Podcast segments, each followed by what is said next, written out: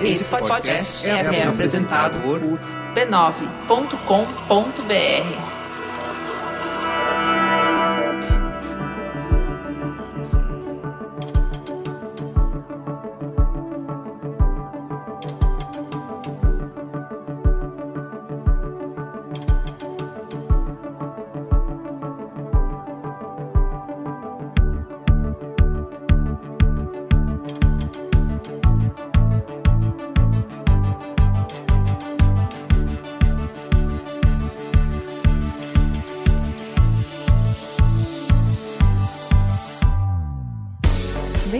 Código Aberto, podcast que traz para você os profissionais mais influentes do mercado para um papo franco sobre o futuro da mídia, da tecnologia e da comunicação. Eu sou a Juva Lauer. E eu sou o Carlos Merigo, e hoje a conversa vai ser com Rodolfo Medina, presidente da Artplan, que é a maior agência independente brasileira.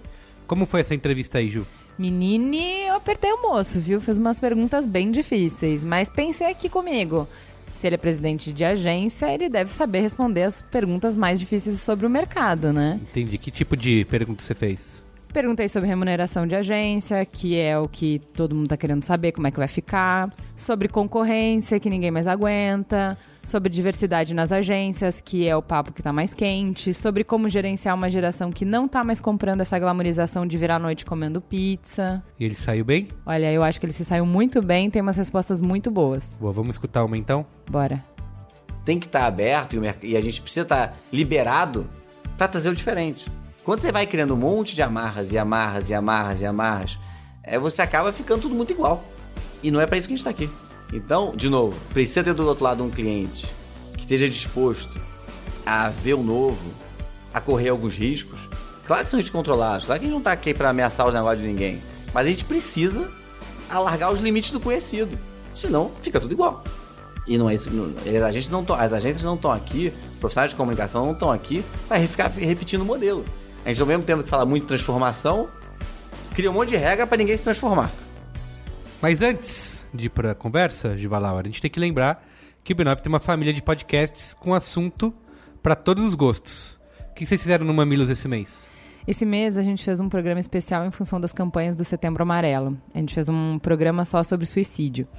E suicídio é um tabu. Se a gente puder, a gente não fala e muito menos a gente escuta falar sobre isso. Mas já é a terceira maior causa de morte entre jovens. Mata mais do que AIDS, mata mais do que acidente de carro, do que a maior parte dos tipos de câncer, mata mais do que guerra, mata mais do que violência urbana. Que são temas que a gente discute, que a gente fala, que a gente lê, que a gente ouve.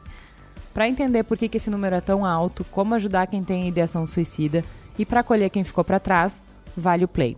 Boa. E lembrando que a gente tem também na nossa família, que aliás está de site novo, quem quiser acessar b9.com.br barra podcasts, vai encontrar aí uma nosso site bonito, reformulado, com sessões bonitas para cada um. Tem o Naruhodo, o Zing, Caixa de Histórias, Poco Pixel, Mupoca, Spoilers Talk Show, Tecnicalidade, Braincast e, claro, o Mamilos, né? Que a gente falou aqui.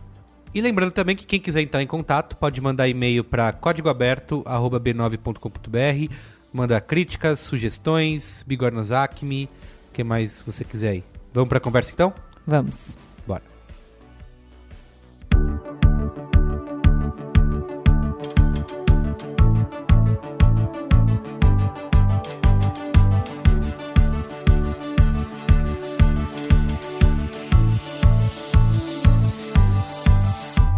Queria que você começasse nos contando um pouco sobre a construção de marca do Rock in Rio, que é uma marca super consolidada já. Me conta um pouquinho sobre quais foram as escolhas estratégicas, quais foram os turning points para vocês, como é que vocês construíram essa marca? Olha, nosso desafio como empresa e, e, como empresa que cuida de uma marca do tamanho da dimensão do Rock in Rio hoje, com 31 anos de, de história, de vida, se a gente voltar lá atrás, né, como é que surge essa marca, você vai começar a entender um pouquinho de como é que a gente pensa ela. O Rock in Rio surge lá atrás em 84 de, um, de uma vontade do Roberto de querer fazer alguma coisa para a juventude, onde o Brasil vivia um momento de direta, de abertura política, os jovens estavam na rua, ele era muito jovem, queria fazer alguma coisa para a juventude. Do outro lado, a Artplan tinha um cliente, que era a Brahma, que tinha passado um briefing para a agência, que era passar, fazer uma campanha para uma cerveja de uma marca nova. Na verdade, era para rejuvenescer a marca Brahma. E naquele momento a agência acha que era muito arriscado mexer tanto nos polis tradicionais de comunicação de cerveja e sugere criar um produto novo, que naquele momento era Malte 90, que tinha uma campanha super revolucionária, a campanha era um balé, o rótulo era verde, coisas que naquele momento não eram possíveis para a comunicação tradicional de cerveja, e ela assinada com a qualidade Brahma. O Rock in Rio vem a partir desse momento para gerar um- uma grande experimentação de cerveja. Mas o, o legal e o engraçado dessa história toda é que quando ele nasce, quando o Roberto concebe o projeto Rock in Rio, e que ele já nasce com essa cara, com o maior festival de música do mundo, com, aquela, com, aquele, com esse nome, ele tinha um desafio de funding, de como é que aquilo ficava de pé no momento lá atrás, em 84, o Rock in Rio aconteceu em 85, a primeira edição, onde não existiam outras formas é, que hoje fazem muito parte do nosso, do nosso mix de comunicação, o que existia era comunicação de massa. E o tamanho do patrocínio era muito grande. E não tinha dinheiro no, no patrocinador, no caso o Brahma, para fazer, aquelas, fazer o funding no patrocínio tão elevado.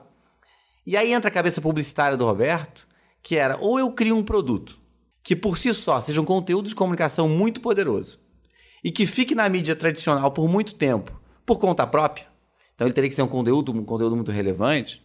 E assim nasce o primeiro Rock in Rio. Ele nasce como um projeto de comunicação de oito meses, que terminava com uma festival de música do mundo.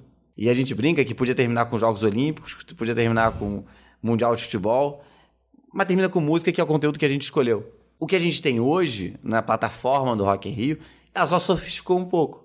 A gente tem hoje, na verdade, um projeto de comunicação de 12 meses, que esse ano que a gente está vivendo já foi até maior, porque a gente lançou em abril já o projeto social do Rock in Rio, mas o grande marco de lançamento do projeto social do Rock in Rio, do- que aconteceu em 2017, foi agora em 27 de agosto, com o projeto Amazônia Live.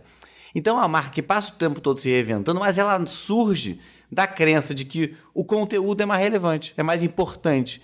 E é engraçado porque é uma conversa que hoje está muito atual. Naquele momento não existiam é, essas novas plataformas de comunicação que hoje fazem parte do nosso dia a dia, que tinha lá a comunicação de massa e um anunciante tradicional da comunicação de massa querendo e precisando investir num projeto de experiência de marca para gerar a experimentação de um produto que era uma cerveja nova. Mas fala então um pouco mais do que, que era essa plataforma de comunicação além do festival. Na verdade, era a crença de que ou a gente transformava aquele conteúdo, ele faz, ele ele estava presente no dia a dia das pessoas, através de campanhas, através do ponto de venda, através da geração perene de notícias para aquela história, que é o que a gente faz hoje, ou aquilo viraria 10 dias, que era o primeiro Rock in Rio, de uma festa incrível com o maior número de pessoas possível. Então, quando o Rock in Rio hoje pensa a sua marca a sua comunicação, nosso desafio é como é que a gente está presente o ano inteiro? Como é que a gente cria plataforma para que as marcas possam falar da gente e tá explorando esse conteúdo? Como é que o nosso, os nossos consumidores se engajam o tempo todo? Como é que a gente entra nas conversas que não tem nada a ver só com aqueles sete dias? Aqueles sete dias precisam ser consequências. E aí a gente vai falar, claro, as bandas são fundamentais para a construção dessa experiência, mas elas são um pedaço dessa, dessa experiência. Tanto é que a gente faz o Rock in Rio Card, que é uma pré-venda de ingresso, com voucher que não tem data marcada, que ainda não tem banda anunciada. Por quê? Porque é a crença de que, primeiro, do consumidor, de que vai encontrar uma coisa que ele gosta, e aí isso a gente conquistou ao longo do tempo, e é, e é cuidando do detalhe, cuidando de cada ponto de contato. Se você perguntar, mas, mas qual é a diferença do Rock in Rio para outros festivais que existem? Eu acho que é o cuidado do detalhe. É o, é o pensamento de marca que vai além de sete dias de show. Que, que também é muito legal e que tinha muito espaço para isso, mas tem que ser mais que isso. Por exemplo, A gente é sempre no- cria uma certa discussão sempre muito polêmica quando a gente faz rock em outros países. sim. Por que, que não é rock em, Lisbo em Lisbon? Por que, que não é rock em USA? Não, é porque a marca Rock in Rio é uma marca. E é engraçado porque ela, ela ser Rock em Rio em Lisboa ou ela ser Rock em Rio nos Estados Unidos parece ofender mais os brasileiros, que ficam com ciúmes, do que os próprios é, os países que a gente vai. E a gente dá o tratamento para ela, como ela tem que ser, não. A, Coca-Cola não muda de marca em todos os países que vai. E a gente também não. Porque os valores, o que está por trás dela, a imagem do Brasil, tudo que a imagem carrega do, do, do Rio, do Brasil, tá ali intrínseco naquela marca. Então, essa construção, essa, esse pensamento no detalhe, tem um desafio nosso de empresa. Como é que a, a marca vai, vai convivendo, vai vivendo além dos sete dias de evento? Ah, tá bom, o Rock in Rio acontece no Brasil a cada dois anos. Mas ele não tem que viver a cada dois anos. Ele tem que fazer parte da vida das pessoas o tempo todo. Com o musical, com o desfile de escola de samba, nas plataformas digitais o, o ano inteiro, todo dia, participando das conversas que são relevantes naquele momento. Por isso a gente consegue estar muito presente. Então era só, a cada dois anos, ativa aquela plataforma, vende os ingressos e fica todo mundo satisfeito. Mas não é isso o Rock in Rio. Qual é a diferença do Rock in Rio, por exemplo, para um Coachella, que em termos de festival ele tem um super branding, né? Então, exatamente como você falou, Coachella todo ano ele abre vendas depois da edição e não tem nenhum nome e ele esgota a venda sem o line-up definido todo ano. Então, em, em termos de festival, de marca de festival, ele é muito forte. As pessoas sabem que não precisa ter o line-up definido porque o line-up vai ser bom. Perfeito. Mas ele não é uma plataforma de comunicação. Qual é a diferença? O Coachella conseguiu uma coisa é, que acho que a gente conseguiu, que o Rock in Rio conseguiu no Brasil, o Coachella conseguiu isso nos Estados Unidos, que ele, ele virou um formador de tendência. Ele virou uma coisa... A festa é mais importante do que aquela banda específica. As bandas são fundamentais, não estamos diminuindo aqui a força da banda, a importância da banda. Mas o nosso negócio aqui é vender experiência. No caso do. Tem uma diferença importante quando você vai nos dois festivais, no caso dos patrocinadores do Rock in Rio. Os patrocinadores do Rock in Rio fazem parte da experiência do público. A gente passa um ano trabalhando com cada uma daquelas marcas e tem um, tem um pensamento muito de agência de publicidade, tem um atendimento para cada uma daquelas marcas, para que a gente garanta que as entregas combinadas no, lá nos nossos acordos comerciais sejam exploradas ao máximo. Porque o público chega lá cedo na cidade do rock e quer andar de tirolesa. E quer ir no stand do patrocinador. E quer ir na Rock Street é, com seus filhos com seus amigos, viver aquela história. Quando você vai num projeto como Coachella, não tem essas coisas é muito mais uma coisa de estilo, de estar de tá ali porque você tem que estar tá ali porque você está formando tendência. Então, é um pouco diferente. Mas o que a gente está falando aqui é o seguinte, e aí pensando aqui na nossa cabeça de, de branding, faz parte da nossa experiência Rock in Rio os patrocinadores. A gente conversou com a Dani Cachiche sobre como é importante marketing de experiência para você construir marca. E como não basta só comprar patrocínio. Por melhor que seja o evento, por mais alinhado com seu target, por mais aspiracional, a compra do patrocínio é meramente o primeiro passo para você começar a construir a experiência. Conta pra gente de uma marca que você acha que ao longo de todas essas edições conseguiu imprimir uma voz própria e conseguiu construir uma história com o consumidor a partir dos assets que vocês entregam. Olha, Primeiro, acho que a Dani está completamente certa. Quer dizer, não seria um bom negócio comprar o Rock in Rio. É, se você quiser fazer o custo por... O ROI não está tá uhum. tá super... A, ROI faz parte do nosso dia a dia, então não é um bom negócio comprar o Rock in Rio para falar com aquelas 600 mil pessoas, e no caso do Rock in Rio já é o maior de todos, seria um, um custo de impacto muito caro. Ou a gente consegue, é, e acho que tem duas marcas que exploram isso, e são dois casos bem diferentes. Se for pensar o Itaú e a Heineken, a Heineken tem um case que na chegada do Brasil entrou na história do Rock em Rio, tem uma participação de mercado no Rio maior que nos outros estados. E tem muito, e eles atribuem muito essa história, eles conseguem ativar, e tem a ver com aquela história da plataforma de comunicação. Ou a gente consegue estar presente o mais tempo possível e ganha quilometragem ao longo do ano, e usa aqueles sete dias para ser um coroar da experiência, para ser a cereja do bolo, ou faz muito pouco sentido comercial. Que, de novo, que é, uma, é, um, é caro. E você pega o Itaú, que é um, que é um banco, que teoricamente teria mais dificuldade que uma cerveja. Porque uma cerveja tá ali, né? Os caras estão claro. bebendo, faz claro. parte do dia a dia. Experimentação é, de produto. Parece ser mais óbvio. E por outro lado, o Itaú consegue fazer uma comunicação também muito envolvente, também muito presente com aquele target que ele quer comunicar quando está no Rock in Rio. É, e por ser uma marca líder, e com cuidado, com pri o primor do detalhe da entrega que eles pensam, que eles estão o tempo todo buscando, tanto na comunicação fora quanto dentro, faz eles serem uma das principais marcas mais lembradas do projeto. E poderia não ser, porque é difícil, né? É, o fit é mais complexo. Sim. E, no entanto, eles fazem uma entrega muito bem feita, uma ativação. E, de novo, sempre pensando em quilometragem. Se a gente pensar. E aí passa, começa na, pré, na pré-venda, ao desconto é, para o cliente que no eventual compra de ingresso, a uma ativação para endomarketing para os seus próprios é, funcionários que tem que estar engajados nessa história. Então, uma plataforma como essa funciona para tudo isso. Agora, se você não explorar, você, é por isso é que ela é importante. Se eu não tenho do nosso lado aqui uma máquina que tente ajudar e provoque o tempo todo que isso seja explorado, O Rock in Rio a gente sabe que vai voltar daqui a dois anos depois de novo. Sim. Eu preciso que essas marcas sejam satisfeitas. A Dani tem que estar feliz. O Itaú tem que estar feliz. Porque é mais fácil a continuidade e a gente ganha muito mais na construção do que eu ter que substituir essa marca por uma outra. Então, o nosso trabalho é, é muito a quatro mãos, é muito em parceria. E Rock in Rio, cliente e as próprias agências dos clientes, que a gente trabalha sempre muito junto, de pensar o seguinte, como é que a gente tira mais valor dessa propriedade? E aí tem uma outra coisa que é interessante, como isso, como esse projeto nasce dentro de uma agência de publicidade, que é o caso Artplan, ele hoje é uma empresa à parte, mas ele nasce aqui dentro. Uhum. Quando ele nasce aqui dentro, a gente sabe perceber o valor da criatividade. Tem muitas plataformas de patrocínio globais que têm muitas restrições. Vem, vem engessado do mundo inteiro e talvez tenha que ser assim mesmo. Mas no nosso caso, é, como a experiência tem que ser o foco, como o consumidor está no foco dessa história e, e o resto vai permeando em volta dele, a gente precisa que as marcas tirem o máximo e criem o máximo em cima dessa plataforma. Quanto mais rico for a ativação e a comunicação do Itaú, melhor para a Heineken.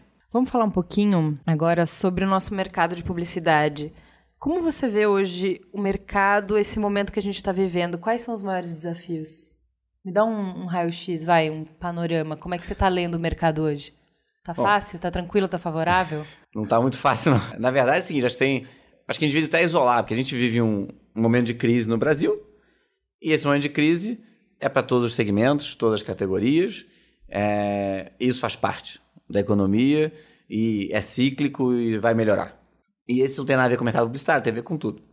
Do outro lado, que acho que é o mais importante, mais desafiador, é que a gente perdeu muita relevância na discussão com os clientes.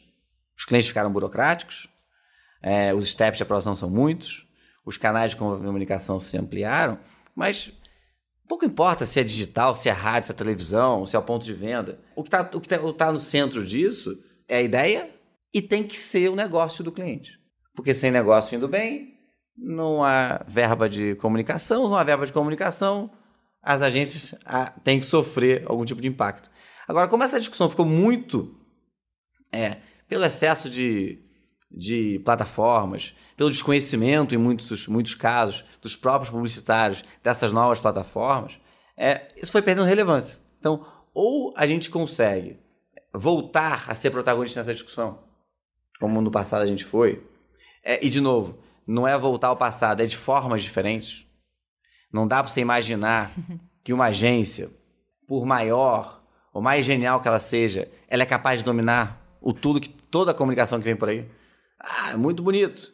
Full service, faço tudo. É, comunicação integrada. Olha, eu ainda acho que a Artplan, das que estão no mercado, faz mais pontos de comunicação do que a maioria. Agora, não dá para eu achar que eu vou fazer tudo.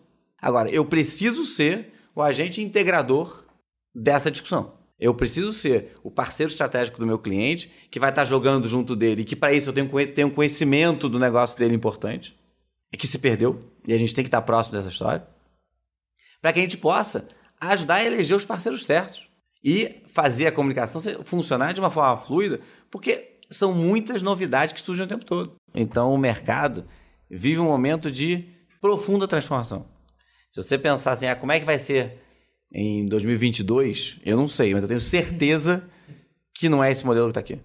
E a gente precisa, e aí no caso da Artplan, o que a gente quer ser é o agente provocador e o agente de mudança próximo dos nossos clientes e até onde a gente puder estar liderando essa conversa. Então, o que a gente está discutindo hoje, a gente tem grupo de trabalho na agência pensando em 2022. O que, que será isso? Será que, é, será que o nome é, é agência?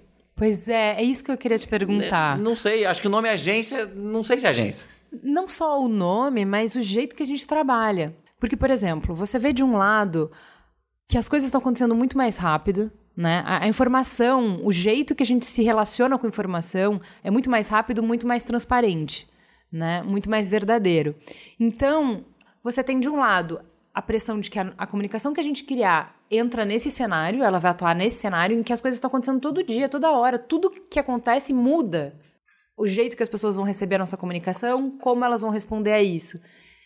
E a gente tem planejamentos longos, porque a gente tem um marketing cada vez mais burocratizado, justamente como você falou, com cadeias de aprovação maiores, mais extensas e mais longas. Então, não me parece que o modelo que a gente está trabalhando funciona no mundo que a gente está vivendo. E aí aparecem alguns modelos, como, por exemplo, sei lá, vou citar um exemplo. O mesa e cadeira, ele tenta quebrar isso. Porque primeiro ele exige do cliente, ó, eu vou falar com quem vai decidir e quem vai decidir vai ter que decidir agora. É o momento presente. Em contrapartida, eu te ofereço uma entrega que é feita em uma semana e eu não vou te dar uma ideia, eu vou te dar um protótipo. Eu te entrego isso, você me entrega isso, tá combinado? Porque não porque eu quero, mas porque isso funciona no mundo que a gente está vivendo. É, eu, na verdade, é muito fácil ficar criticando as agências. Ah, é agência, não é. Eu mesmo aqui falei, ah, é full service, não é. Mas essa reconstrução passa pelo mercado de comunicação de marcas como um todo. As estruturas também não estão prontas para essa velocidade que você está falando.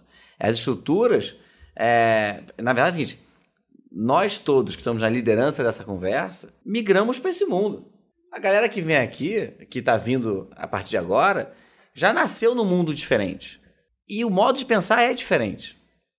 Então o que a gente tem que, a gente tem que fazer é beber no conhecimento dessa galera nova que está chegando, usando a experiência de quem está aqui e a experiência dos clientes para reconstruir novas formas de relação.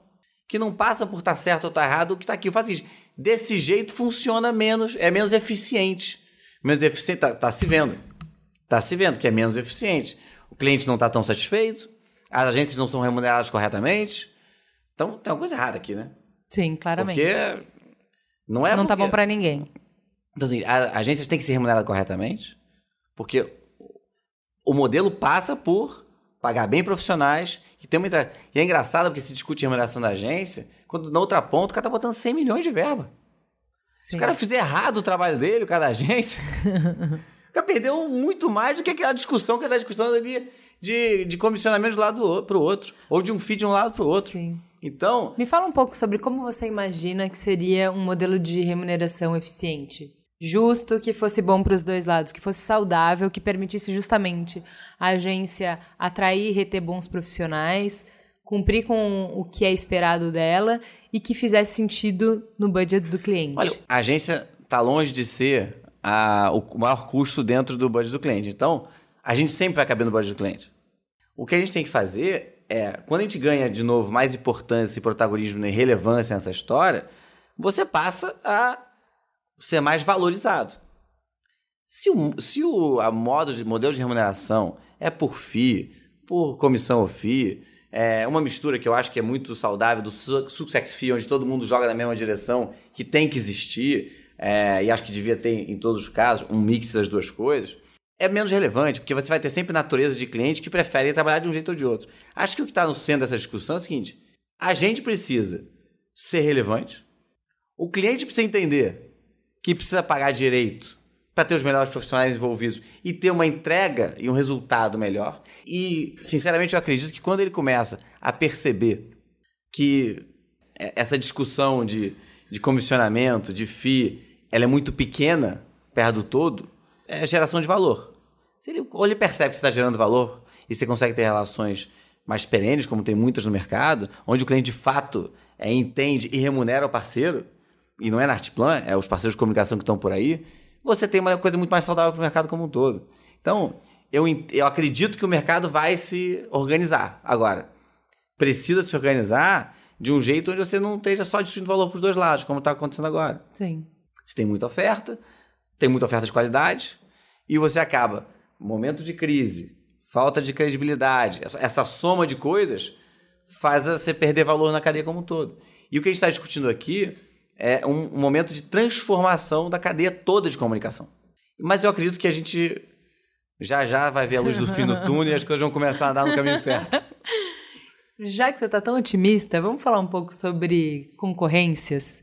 Porque até tem agências que tentaram por um tempo não aceitar a concorrência, mas mesmo grandes agências, agências premiadíssimas, cederam para o modelo do. Porque o modelo é assim. Perfeito. É assim que o jogo. Essa é a regra do jogo. Mas isso não quer dizer que não tenha nenhuma limitação, que nem, não tenha nenhum limite, que esteja tudo valendo. Assim, no mercado é vale tudo, mas cada agência define o que, que aceita e o que, que não aceita. O que, que você acha justo, o que, que você acha correto, o que, que vale para você. Olha, nem sempre a gente consegue exatamente o que eu vou dizer que a gente. que eu acho que é o correto. O que eu tô dizendo é assim, eu acho que a gente. Primeiro, concorrência faz parte do jogo. Eu preciso perguntar, eu prefiro ganhar conta sem concorrência. Mas faz parte, tem que entrar em concorrência e a gente entra em concorrência. Do outro lado, o que eu acho que está errado e eu acho que tem que mudar é que as regras têm que ser claras. Você encontra a concorrência às vezes que o perfil de agências são muito diferentes. A quantidade de agência é absurda. Isso não tem nenhuma. A pessoa não tem que ver oito agências. Não tem nenhum nexo. Eu imagino que no final do processo, o cara não, não lembra o que cada, cada, cada agência apresentou. É, então, um número mais limitado de agências. É, eu acho que agências deviam ser remuneradas pelas concorrências. Porque é muito trabalho. Mas é uma coisa ou outra, né? Porque se remunerasse a agência, já não teria, chama... já não chamaria oito. Exatamente. Né? É porque é de graça, então. É Ué. muito cômodo. Claro. Chama aqui oito caras muito bons que vão pensar no meu negócio. Você vai escolher um, mas você, você foi, é, você recebeu input daqueles oito. E não tem como você desconstruir o cérebro e não usar aqueles inputs. Não é que você vai copiar nada que você olhou, mas você está influenciado por aquilo.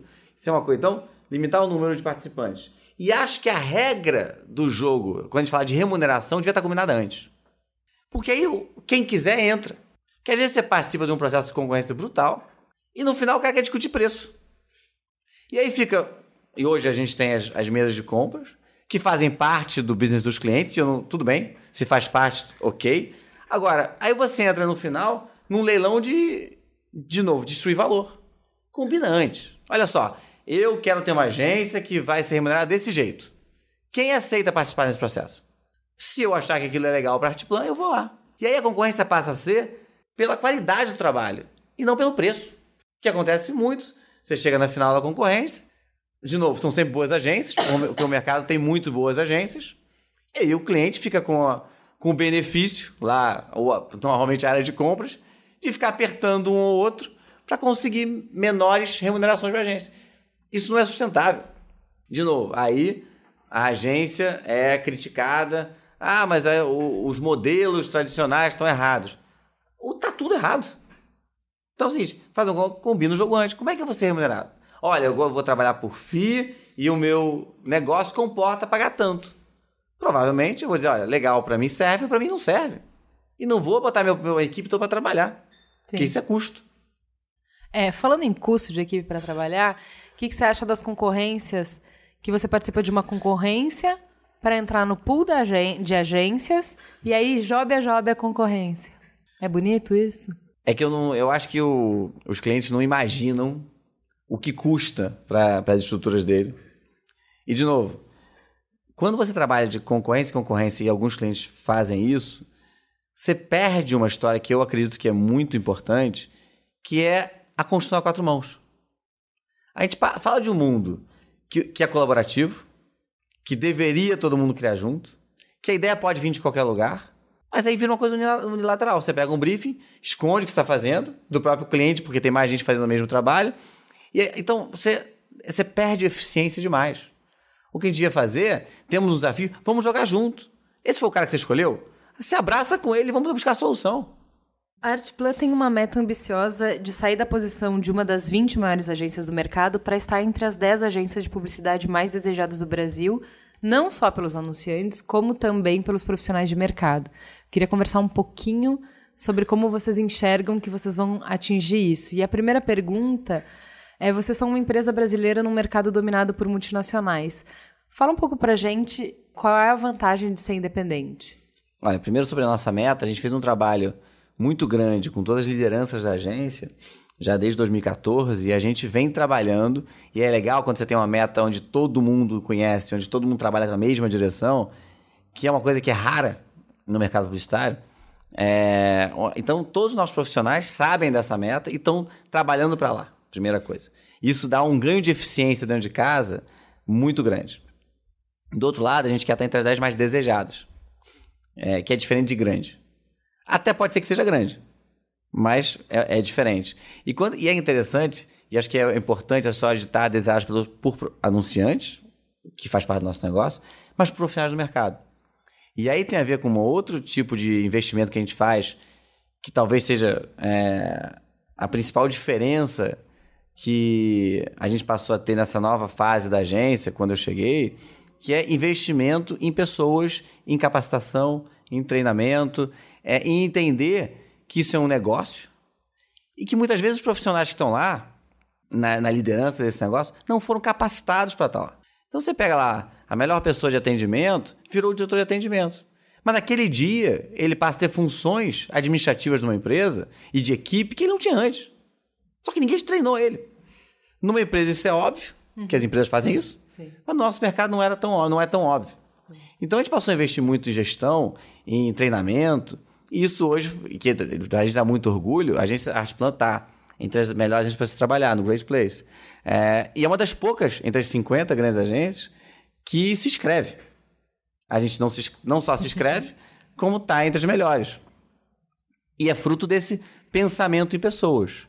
Quando você diz de ser um grupo independente, eu acho que a principal vantagem é a velocidade e a tomada de decisão. Quando a gente vê um mundo em transformação, como a gente está falando aqui, um mundo que vai reinventar as formas de relacionamento entre cliente e agência, um mundo que precisa trazer para dentro da conversa da criação, da conversa da criação, eu digo não é só da criação, mas da conversa do nosso negócio, outros agentes e outros players que também, de alguma forma, contribuem com esse produto final. É, quando você tem uma agência de dono com capacidade de investimento e de capacidade de decisão mais rápida, a gente tem chance de ser líder nessa discussão. Então, acho que essa é a grande vantagem. Tem um monte, e tem desvantagem. Você não faz parte de um grupo muito grande. Agora, aí você, provavelmente você vai perguntar, mas por que, que você nunca, nunca fez parceria com ninguém? Porque mais importante do que fazer parte de qualquer grupo é qual é o projeto que alguém possa ter que tem interesse em fazer parceria com o Artplan. O nosso negócio aqui é pensar nos nossos clientes e fazer a diferença no mercado que a gente está. No passado, as agências, ah, você vai fazer parte de um grupo e você vai ganhar um monte de conta alinhada. Isso não existe. Os grupos não são tão grandes que não é aqui que as contas alinhadas vão cair. então, é, isso, o nosso negócio aqui é muito focado no nosso e nesse momento de transformação. E aí ser de dono é, muito, é melhor. A gente é mais rápido. É, a gente discutiu bastante comoditização das agências no B9 e você acabou falando sobre isso um pouco. É, no que, que vocês estão apostando para se diferenciar e ter uma voz própria para entregar alguma coisa diferente? Olha, a gente. E é engraçado porque quando a gente começou, no momento atual da Artplan, até no mercado de São Paulo, onde o Antônio Fadiga veio como CEO da agência, liderar essa história. É, Beijo, e, Fadiga. É, e eu e o Fadiga, a gente conversava muito. Fadiga, São Paulo não precisa de outra agência. Não precisa Artplan que é muito forte no Rio, vir para cá e a gente achar que a gente vai revolucionar. Não precisa. Tem grandes profissionais, é, os principais anunciantes estão aqui, as principais agências estão com sede aqui. Então, ou a gente cria uma proposta de valor diferente, que o, que o cliente entenda que é diferente, ou isso não vai ficar de pé, a gente vai ficar aqui sendo sempre uma agência pequena. E é engraçado porque isso tem dando muito resultado. A gente foi montar uma agência muito focada é, e aí o planejamento tem que ser muito forte, e os profissionais escolhidos para estarem aqui nessa agência, isso vale para São Paulo, para o Rio e para Brasília, é, tem que ter uma cabeça onde a gente quer estar muito próximo do negócio do cliente, então a gente trouxe elementos para dentro da agência, como tem uma gerente de shopper dentro do planejamento, para discutir se é lean, se é para estar no ponto de venda o tempo todo discutindo, que é uma visão diferente da publicitária.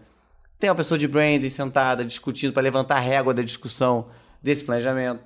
E tem um monte de elementos que fazem que a gente. Isso é investimento. Não necessariamente o modelo tradicional remunera essas outras pessoas que estão ali. Isso é investimento. Isso tem dado muito resultado, porque a gente conseguiu. E foi criando maneiras. E aí tem que ter criativos que estejam dispostos a esse tipo de debate. Né?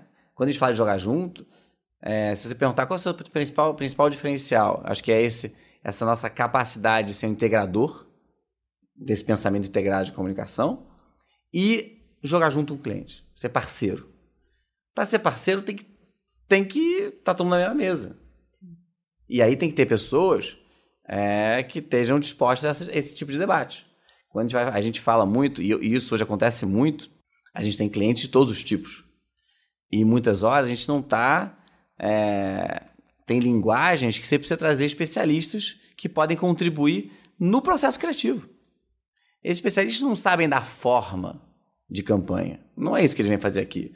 Forma de campanha a gente sabe fazer. Agora, eles vêm trazer um conhecimento embarcado que tem lá, lá neles que a gente precisa decodificar em comunicação. E a gente tem que estar aberto a ouvir, a receber crítica, dizer que assim não funciona. E aí o tipo de profissional que está disposto a isso é específico. A gente percebe uma série de iniciativas que mostram o esgotamento do modelo de gestão de agência, né? Então, de um lado você tem uma geração que não compra mais a glamorização da pizza virando noite na agência, e de outro uma cenoura cada vez menor, com salários saindo de patamares astronômicos e entrando na realidade de outros mercados.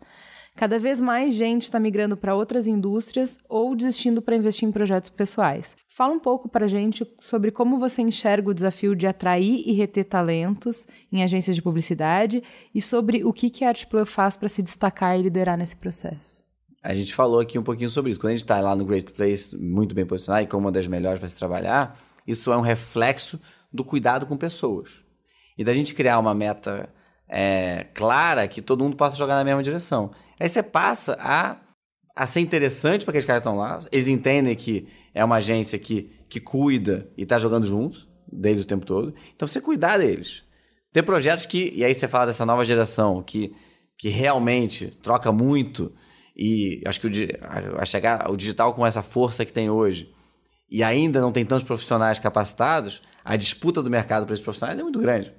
É, então o que você tem que fazer é cuidar das pessoas, investir nelas, elas têm que entender e ter um plano de crescimento claro, onde elas possam entender que aqui elas podem crescer com a gente. Mas tem algumas outras coisas que não são. Tudo que você falou é essencial, muito importante. Mas tem algumas coisas que estão gerando muito barulho e que são mais nevrálgicas. Não é que são mais importantes, mas que doem mais e estão muito expostas hoje. Então, o modelo de que a gente tolerou muito tempo em agência de publicidade, de gestão, de gestão pelo medo, de gestão por você ter, por exemplo, diretor de criação que lida aos berros com a equipe, de você ter muito machismo, de você ter racismo, enfim, tem uma série de polêmicas, de, de ter um ambiente muito tóxico e que a gente fala que não faz nem sentido você demandar precisar tanto de criatividade e criar um, um ambiente tóxico onde as pessoas têm medo de falar, onde as pessoas não se sentem bem. O que, que vocês fazem aqui na Artplan? Por que, que aqui é diferente? Olha, eu não vou te dizer que ele é 100% diferente. Ele deve ter é, desafios parecidos com o do mercado. Por outro lado, a gente, por ser uma agência de dono, a gente acaba até sendo um pouco paternalista em determinados momentos. Paternalista é ruim, por um lado, e é bom por outro.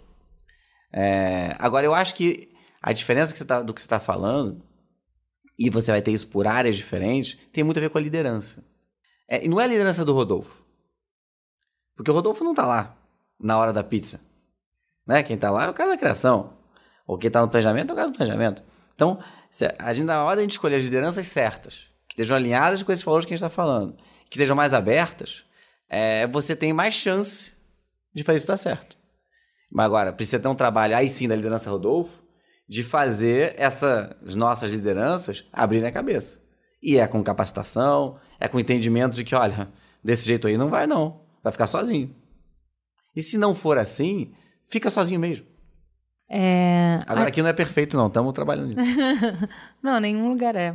A gente falava, a publicidade brasileira falava até algumas décadas atrás com um mercado consumidor menor, onde pouquíssima gente tinha poder aquisitivo para valer de verdade. Hoje a gente está falando de muito mais gente com muito mais diversidade de valores. Quando você amplia o mercado consumidor, você começa a entrar com uma variedade de visões e de leituras do mundo e de gosto mesmo diferente. Você acha que as marcas e principalmente as agências mudaram o suficiente para lidar com esse novo mercado? Que mudanças que a gente fez e o que, que falta a gente fazer? Acho que a gente está fazendo, a gente está mudando. Claramente a gente está se transformando. É, mas acho que a gente vai mudar muito mais. Né? A velocidade da informação que a gente falou há pouco, uma coisa dura três, quatro dias, depois já tem uma nova. É, e isso faz parte do novo mindset que, da comunicação mundial, então tem a ver com o Brasil. O que eu acho que a gente tem que fazer, e essa possibilidade para isso tem que ter profissionais mais abertos, é trazer insights de fora trazer gente de fora para debater os problemas específicos, e a gente tem feito isso bastante. Tem um, tem um cliente que é, tá ali na, na classe C e que o modo de compra dele é diferente.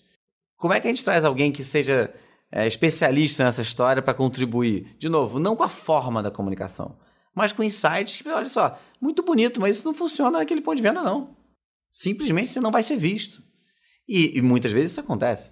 Então é, tá aberto a ter contribuições externas e tá disposto a convidá-las, né? Pra, porque elas não vão chegar aqui sozinhas. Sim. Como você está falando de contribuições externas, eu queria te perguntar um pouco sobre o que é o valor de diversidade para você, o que, que representa a diversidade, como que isso entra na estratégia do negócio, se entra. Eu acho que, se a gente está falando das pessoas, acho que a gente não pode ter nenhum tipo de preconceito. É, a gente tem que estar aberto, e acho que até a discussão dessa diversidade, ela até não deveria nem estar acontecendo. Precisa ser natural. É, quando a gente está falando de comunicação, eu acho que a diversidade vem dizer, tem pontos de vista que precisam estar contribuindo com o nosso dia a dia, porque talvez você não seja capaz nem de ter a linguagem em determinadas conversas. E quando a conversa passa a ser muito é, frequente, perene, e cada dia mais a gente deixa de pensar em flight e pensa linearmente, você, faz, você faz, pensa numa campanha pontual de um flight, você faz a sua, sua mensagem e sai. Hoje em dia não é mais assim. Hoje você está conversando o tempo todo em canais diferentes. Tem o um canal que aquilo funciona em flight, tem o um canal que a conversa está sempre contínua, mas você tem que estar tá pronto para conversar. As marcas precisam estar aí, não são as agências. As marcas têm que estar abertas para essa conversa. E quando você, de, você fala de diversidade, ela tem que estar dentro dessa conversa. Não existe mais, ela está ela tá a parte disso. Então, e no nosso ambiente, por ser um ambiente antenado, é, entre aspas, moderno, deveria ser óbvio. Mas você acha que esse papo de diversidade é uma demanda? Uma demanda do cliente, uma demanda do mercado ou uma estratégia? Olha, o mercado está demandando isso. Os clientes, pelo menos os meus, não, não necessariamente. É, agora, claro que o mercado todo debate isso e faz parte dessa conversa. E, de novo, é assim. É plural. Precisa ser plural. Então, não é que tem que ser uma estratégia, ele precisa de ser de verdade. A gente tem que estar tá aberto a todas as diferenças. Tá. E acho que a gente teve agora um, um exemplo no Brasil, que foi a Paralimpíada, é, de inclusão das pessoas convivendo com o que é diferente, é, entendendo a, a força e valorizando e torcendo e transformando em ídolo aquelas pessoas que têm é, que tinham desafios muito grandes de, na vida. E você entender o seguinte que eles lidam com aquilo muito melhor que, que a gente. Então é o seguinte eu acho que o serviço que a Paralimpíada vai fazer sou fã das Olimpíadas acho que ela fez um serviço para a imagem do Brasil sensacional mas acho que para a formação dos brasileiros a Paralimpíada faz um serviço brutal as novas gerações serão melhores. Sim, concordo. A gente, o nosso business, publicidade é comunicação de massa. Ele, por um lado, reflete o comportamento da sociedade, mas ele também influencia, dita comportamento, reforça a cultura e normatiza. Se antes a gente era celebrado e glamorizado exatamente por esse poder, hoje a gente está sob intensa crítica, sendo questionado sobre a função e a responsabilidade social do nosso trabalho. Como você se posiciona nesse debate? Olha o seguinte, eu acho que é, essa burocratização das estruturas está matando um pouquinho a intuição. E a gente vive também no nosso negócio, passa, passa por criação, por intuição. A gente precisa criar coisas novas. Né? A gente. Eu não gosto da palavra inovação, porque acho que inovação não é isso, mas a gente tem que estar aberto e a gente precisa estar liberado para trazer o diferente. Quando você vai criando um monte de amarras e amarras e amarras e amarras é, você acaba ficando tudo muito igual. E não é para isso que a gente está aqui. Então, de novo, precisa ter do outro lado um cliente que esteja disposto a ver o novo, a correr alguns riscos. Claro que são riscos controlados, claro que a gente não está aqui para ameaçar o negócio de ninguém, mas a gente precisa alargar os limites do conhecido, senão fica tudo igual. E não é isso. Não, a gente não as agências não estão aqui, os profissionais de comunicação não estão aqui para ficar repetindo o modelo. A gente, ao mesmo tempo que fala muito de transformação, cria um monte de regra para ninguém se transformar. Sim, mas aí você está falando da pasteurização do nosso produto, né? Porque cheio Isso. de pólices a gente acaba ficando muito pasteurizado. Mas eu tô te perguntando da, de como você se posiciona com todos os questionamentos que a gente está é, sofrendo na publicidade, com a nossa responsabilidade não só em vender produto, mas como produtor de cultura. Porque você pode, o seu objetivo pode ser vender um produto, mas o subproduto do que você faz interfere na cultura. E a gente pouco lida com isso como indústria. Então vamos lá. Se a gente está falando sobre uh, indústrias cuida fazendo, fechando a cadeia, ou seja, a Coca-Cola não pode terminar o relacionamento dela quando ela vende o produto dela. Ela tem que pensar na reciclagem, em todo o impacto, o impacto dela na cadeia. A gente está na hora da publicidade fazer essa discussão de impacto. De qual é o nosso impacto, além de, ok, você vendeu a Coca-Cola, você vendeu a Heineken, você vendeu o produto, e o, e o nosso subproduto? Eu- eu O- que pegada a gente deixou eu na concordo, cultura? mas eu acho que, que esse pensamento tem que estar muito atrelado pelo- aos clientes. Claro. Porque, de novo, a gente está aqui para decodificar e botar para fora desafios dos nossos clientes. Eu não estou aqui comunicando Artplan. Claro. Então eu preciso, a gente precisa estar alinhado e, e os clientes estão nessa- nesse debate diário o tempo todo. Quando o Rock in Rio é, lança um projeto como Amazônia Live, onde ele se compromete a plantar um milhão de árvores por conta própria, que não é um, não é um investimento barato, e quer chegar a 3 milhões de árvores, já chegou, e agora estendeu para 6 milhões de árvores da meta dele, o que, que isso tem a ver com show de rock? Não tem nada, mas tem tudo. Ou a gente trabalha para o nosso, para o mundo que a gente vive, ser mais sustentável, para a gente diminuir o desmatamento. Isso impacta toda uma cadeia. Ah, mas o, o Rock é só entretenimento, ele não precisaria fazer isso. Não, não precisaria. Mas a responsabilidade so- social dessa empresa Rock in Rio entende que ela precisa fazer a diferença no ambiente que ela está vivendo. E aí não é só plantar árvore, é usar um método onde você está usando os catadores de semente que você está gerando emprego na outra ponta. Então isso tudo é uma cadeia. Agora, se o cliente não está por trás disso, a, agência sozinha vai conseguir contribuir muito pouco. Agora, a gente precisa estar junto com o cliente, sendo capaz de discutir, porque, de novo, é, o Rock in Rio tem que vender os ingressos dele. Isso não é, ah, mas apesar de vender os ingressos. Não, ele tem que vender os ingressos, tem que ser um negócio sustentável para que ele possa também investir, nesse caso, no meio ambiente. E levantar essa bandeira, porque o principal, desafio, principal objetivo do Rock in Rio não é plantar um milhão de árvores, que já seria muito. Plantar uma árvore já é bom. Plantar um milhão de árvores é. Eu não sei se tem algum projeto como esse que tenha feito no mundo. Agora, o nosso é. Vamos, já que a gente é um canal de comunicação muito poderoso com o jovem, vamos levantar uma bandeira para que ele entenda os desafios climáticos que o mundo está vivendo e possa se engajar. Agora, a agência teve a sua contribuição, mas muito casada com o cliente. Então a gente precisa. E gente- isso está acontecendo, os clientes estão nesse debate. Agora, a gente tem que estar pronto para decodificar a, a mensagem e botar ela para fora do jeito correto. Sim. O mundo tá ficando muito chato.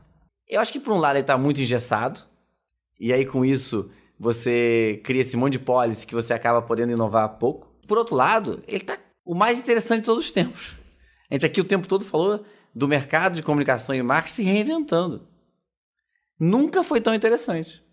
Talvez não tenha tido na história recente uma transformação como a gente está vivendo é, igual. Então, não dá para dizer que isso é chato.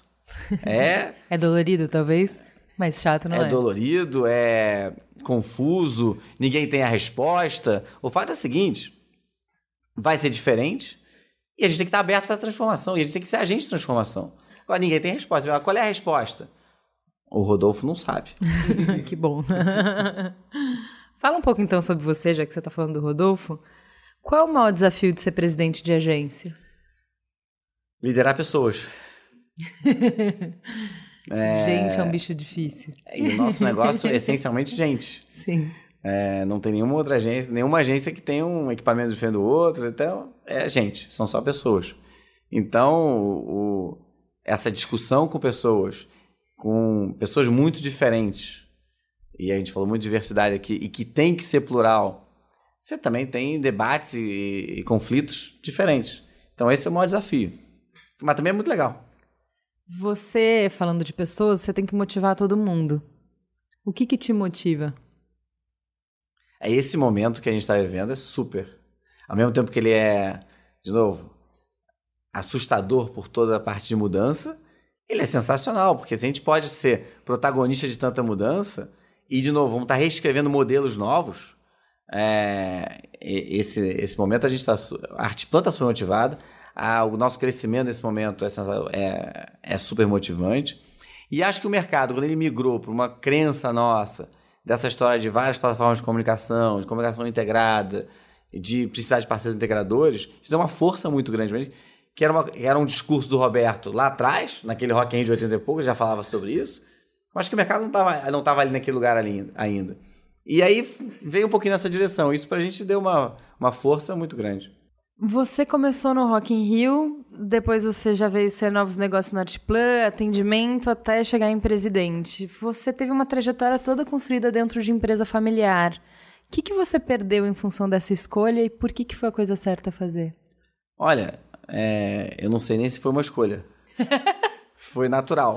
Sim. A gente, eu, minha irmã, meu irmão, crescemos em casa ouvindo as histórias. E aquilo aconteceu naturalmente, a gente via, eu vi pra dentro da Artplan. É, o que, que eu perdi? Talvez essa vivência fora de uma empresa familiar, que com certeza me completaria como, como profissional. E o que, que você ganha é que é óbvio que você chega mais rápido nos lugares por ser filho do fundador. Agora, você só se mantém lá se você se provar todo dia. E o grau de exigência é muito maior. É, e aí, eu não sei nem se as pessoas te cobram mais, mas você se cobra mais. Porque você tá naquela posição ali, ó. Pô, o cara chegou ali porque é filho do dono.